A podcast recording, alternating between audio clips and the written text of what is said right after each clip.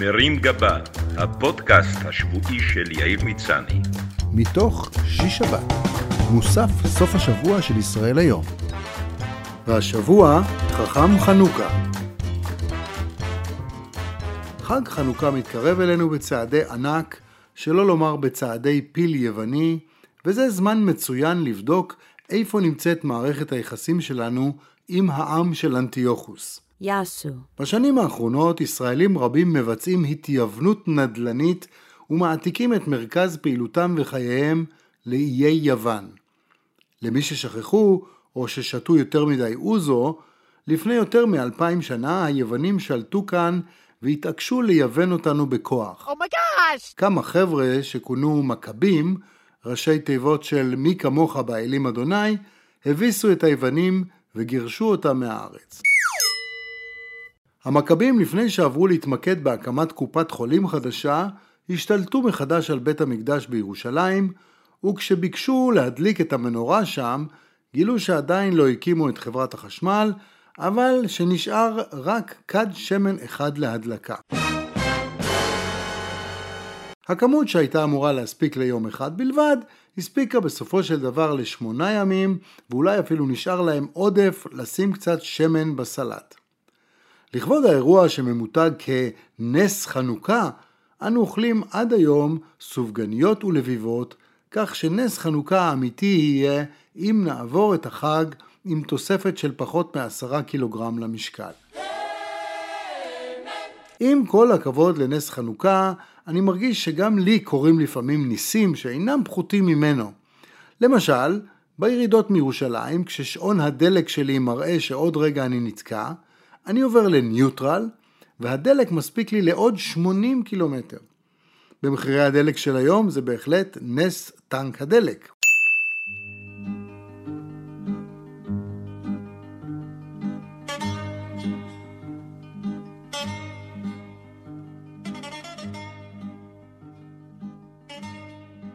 עם כל הכבוד למכבים, עבור רובנו יוון זה לשבור צלחת, לרקוד שיכור כמו זורבה ולאכול ג'ירוס עם סלט יווני, שאנחנו בלי להתבייש וכדי לעצבן את היוונים, מוסיפים לו גבינה בולגרית. בון אפטי. אנחנו פחות מתחברים לעושר התרבותי, לפילוסופיה היוונית שמכילה את סוקרטס, אפלטון ואריסטו, ויותר לגליקריה, פוליקר ואלקו, אחד שלא נחשב. אבל שום דבר לא קורה במקרה. הרבה שמן זרם בקישון מאז נקבצו עלינו היוונים להשמידנו. אבל מאז אנחנו לא מפסיקים לנקום. הראינו לפנתנייקוס מי זו מכבי תל אביב. הלאמנו את אריסן וטריפונס ואנחנו מחזיקים בהם כאן כשבויים עד שהיוונים יתנצלו על מה שעשו לנו בבית המקדש. בינתיים אנחנו בלי בושה שודדים להם את כל השירים. עשינו תרגומים לעברית ל"תודה על כל מה שנתת", לקולות של פיראוס, אלינור, שכשנבוא, ראיה, עיניים שלי, שיר השיירה, פיצריקה, כולם נכסי צאן ברזל יוונים שעליהם כתבנו בקרדיטים עממי, למרות שיש אנשים מאחורי המנגינות ולאף אחד מהם לא קוראים עממיקוס. ישראלים שמגיעים ליוון מסבירים ליוונים שאלו מנגינות שלנו, ואם הם לא מאמינים, שישאלו פיאנו פיאנו וסיגה סיגה את שמעון פרנס, הממונה על תיק תרבות יוון. כמו כן, על שם אריסטו קראנו את רשת חנויות הבגדים אריסטו שמט, כאילו שלא היה מדובר בפילוסוף דגול אלא בדוגמן תחתונים. בפעם הבאה, שילמדו לא להתעסק איתנו.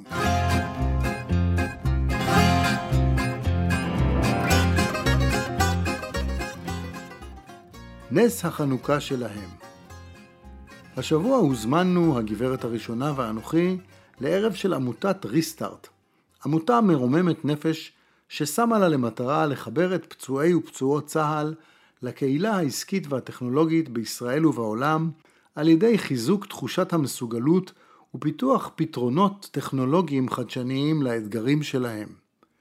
יש לחבר'ה האלה כל מיני תוכניות מרשימות, אבל הערב שבו נכחנו היה במסגרת תוכנית ה storytelling של העמותה, שבה המשתתפים זוכים לבנות הרצאה style TED של עשר דקות בליווים ובהנחייתם של המרצים הטובים במשק. ארבעת הסיפורים שהוצגו לפנינו חדרו לנשמה והקהל הגיב במחיאות כפיים סוערות וב standing ovation. הפצועים המוגדרים כגיבורים סוחבים פציעה נפשית קשה שאותה קשה לראות, והסיפורים מאפשרים הצצה לעולם המיוחד שלהם. עמית סיפר על פציעתו הקשה שהובילה לקטיעת ידו, על הקשיים האדירים שחווה כחבר קיבוץ שהיה מורגל בעבודה בפלחה ונשלח לעבוד בהנהלת חשבונות, ואיך היום הוא מגשים את משאלתו ומנגן בסקסופון בעזרת טכנולוגיות ייחודיות שהומצאו עבורו. ינון, קטוע רגליים, סיפר על עולם ה dating שלו ואיך נהג להאריך או לקצר את רגליו התותבות כדי להתאים את עצמו לגובה הדייט. היום הוא נשוי ואב לארבעה ילדים. אלי סיפר איך גדל בבית חרדי בירושלים עם 12 אחים, עזב את הבית בגיל 13, חי ברחובות, ואחר כך התגייס למגלן, נפצע ברגלו במבצע צוק איתן. לא היה לו בית לחזור אליו אחרי השחרור מתל השומר. הוא המשיך לתאר כיצד לבסוף הגיע למשפחת רימוני ואלינו עם פוסט טראומה, ולמרות שלא ידע קרוא וכתוב ברמה מספקת, למד מהחברים סביבו מתמטיקה, אנגלית, שחייה, נהיגה, וממני נימוסי שולחן. איך סיים בגרויות בממוצע של יותר ממאה ותואר בבינתחומי בזחילה, ואיך הוא עכשיו עובד ונמצא בזוגיות מאושרת. ואיך למרות הפציעה הוא סיים בשבוע שעבר במקום השישי את תחרות איש הברזל שכוללת שחייה חורפית בכנרת, מסע אופניים מתיש וריצה של חצי מרתון. הקהל קם על רגליו והריע לו. אחרון עלה דרור בן 37. הוא שירת כלוחם בגדוד נחשון. בחנוכה 2005 הם קיבלו התראה על כוונה של מחבלים לבצע פיגוע. במהלך בידוק הגיע למחסום מונית פלסטינית ובה שמונה נוסעים. אחד מהם מחבל מתאבד בדרכו לביצוע פיגוע באחד ממופעי חנוכה. דרור וחבריו היו המחסום האחרון שעמד בפניו לביצוע הפיגוע.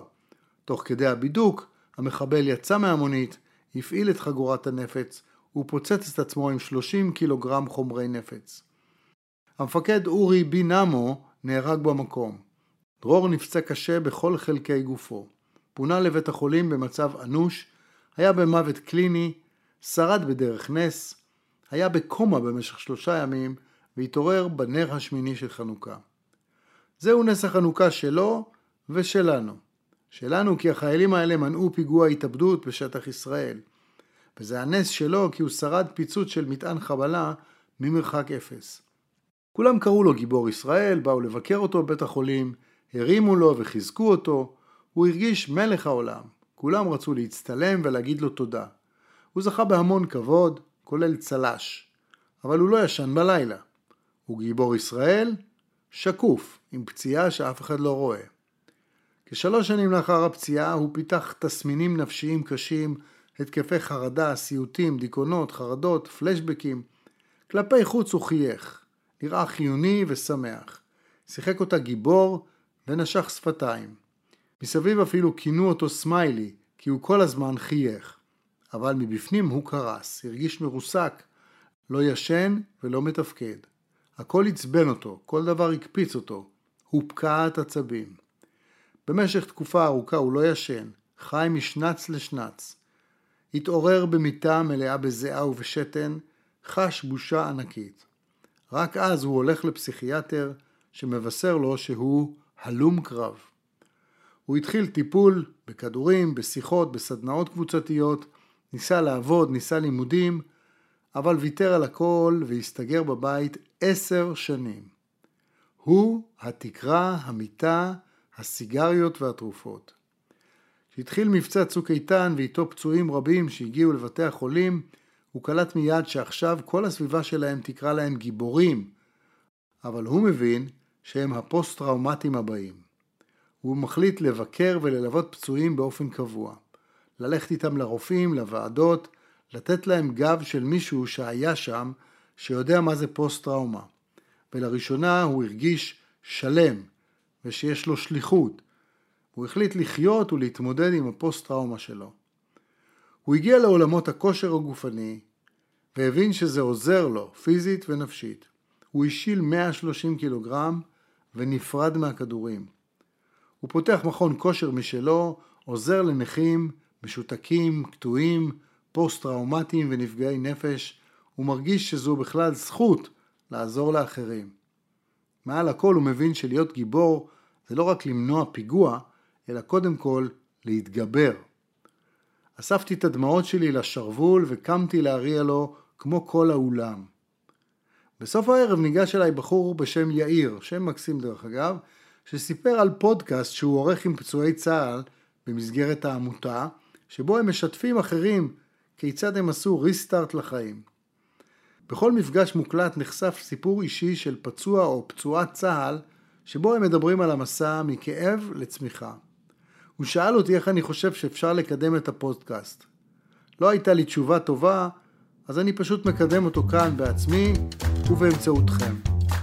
שבת שלום. מרים גבה, הפודקאסט השבועי של יאיר מצני. מתוך שיש שבת, מוסף סוף השבוע של ישראל היום.